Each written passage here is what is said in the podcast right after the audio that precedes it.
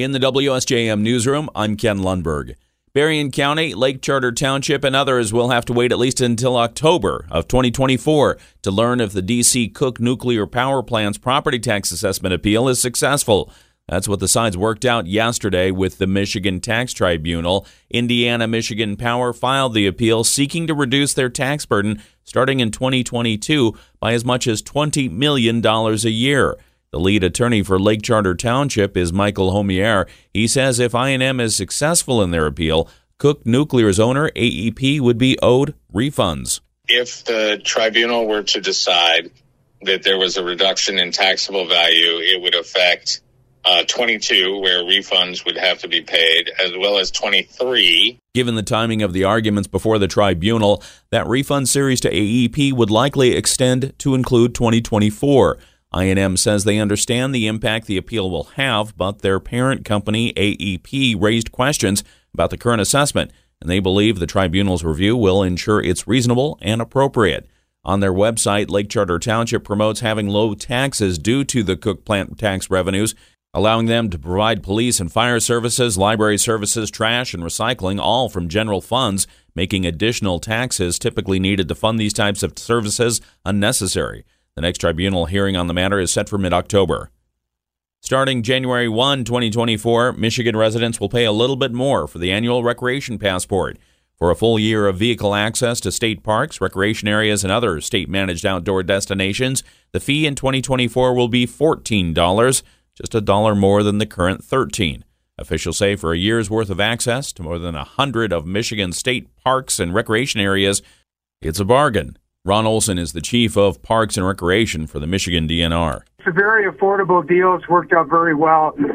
Also, the recreation passport, some people don't know, but other than helping to fund infrastructure and operations of the state park system, it also provides funding to ensure allocations for historic and cultural amenities that we have.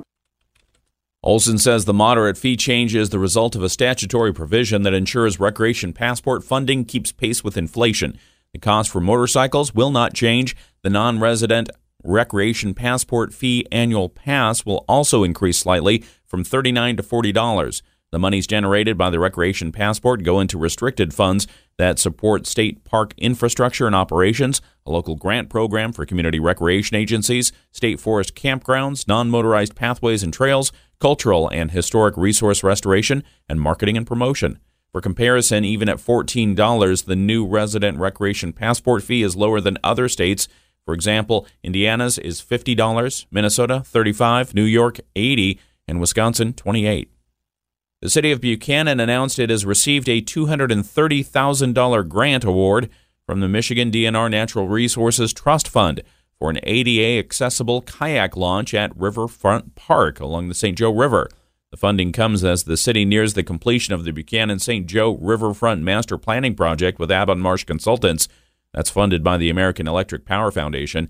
Community Development Director Richard Murphy said of the grant award, the city of Buchanan is thrilled to receive the funding to implement the first piece of their vision of an improved and more accessible Buchanan Riverfront Park.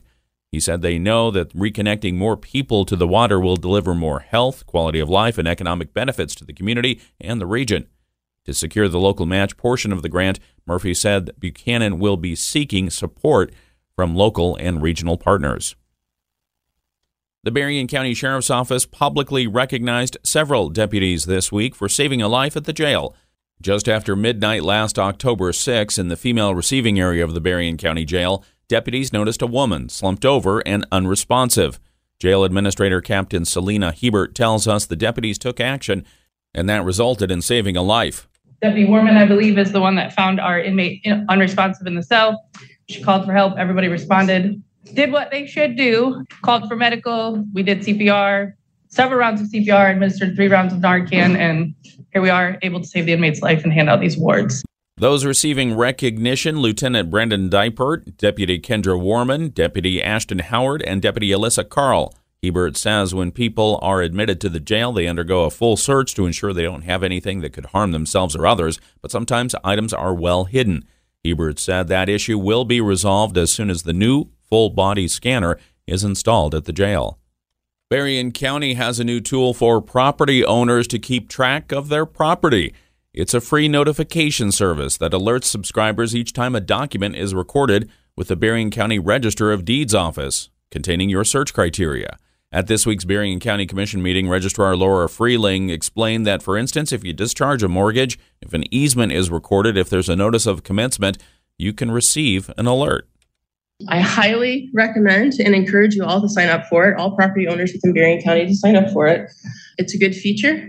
You'll get notifications if something is recorded in our office. Commissioner Terry Freeling added that it's also a way to combat potential fraud. It notifies them if there is a transaction that they're unaware of, because they do know that there is a rise in fraudulent sort of tran- transition of titles and things like that and Yeah. having a claim and sometimes the wheel moves so slowly that you're not notified as the property owner until a month two months later Registrar Freeling said while Property Alert cannot prevent fraud from happening, it provides an early warning, allowing the property owner to take appropriate action should they believe fraudulent activity has occurred. To access the Property Alert tool, just visit the Berrien County Register of Deeds webpage, click on Property Alert, and follow the prompts to set up your monitoring account. Keeping your pets safe this holiday season means more than keeping them away from food scraps and poinsettias. The Michigan Department of Agriculture and Rural Development is reminding owners there are a number of illnesses that you can prevent through vaccination. MDARD spokesperson Jennifer Holton says if you're traveling and your pet is sick, leave them home. making sure again you're keeping your pet home and away from other animals if they're exhibiting any signs of illness. As always, contact and work with your veterinarian for what you should do if they're showing any signs of signs of sickness. Holton says avoid feeding pets people food. Fatty foods like turkey, turkey skin, meat fat, and gravy can cause pancreatitis, even in small amounts. Make sure pets have proper identification in case a guest accidentally leaves a door or a gate open. And especially if you're having a lot of people over, have a quiet space for your pets so they can relax. And ask questions about visiting family pets that might be coming over for the holidays. Pets, um, like humans, if they're sick, can absolutely spread whatever they may be carrying to you know, other animals, whether that's um, nose to nose, like canine influenza, or something as dogs like to sniff poo and they sometimes like to roll in it. That's one way that parvo can be spread, for example. Above all, Holton says make sure your pets are up to date on their vaccinations and contact your veterinarian if you have any questions. Former President Donald Trump pressured election officials in Michigan not to certify the results of the 2020 presidential election. That, according to a new report in the Detroit News, Trump and Republican National Committee Chairwoman Ronna McDaniel called two Republican members of the Wayne County Board of Canvassers, the body that certifies election results for Michigan's most populous county, home to Detroit, to urge them not to sign off on the results. That's according to a recording of the phone call reviewed by the Detroit News. We've got to fight for our country, Trump reportedly told Monica Palmer and William Hartmann on November 17, 2020. He also said, We can't let these people take our country away from us. The report sheds new light on the Trump campaign's efforts to contest the election results in key swing states and comes amid two criminal cases against Trump at the state and federal level related to election interference. Criminal charges have been filed against a Lansing area couple who had connections to a former House Speaker, that Speaker, Lee Chatfield. Attorney General Dana Nessel announced embezzlement and false pretenses charges against Ann and Rob Minnard. Nessel says they were running a criminal enterprise. The evidence uncovered to date supports allegations that the Minnards used these professional contractual relationships to financially enrich themselves in a way not permissible within the law.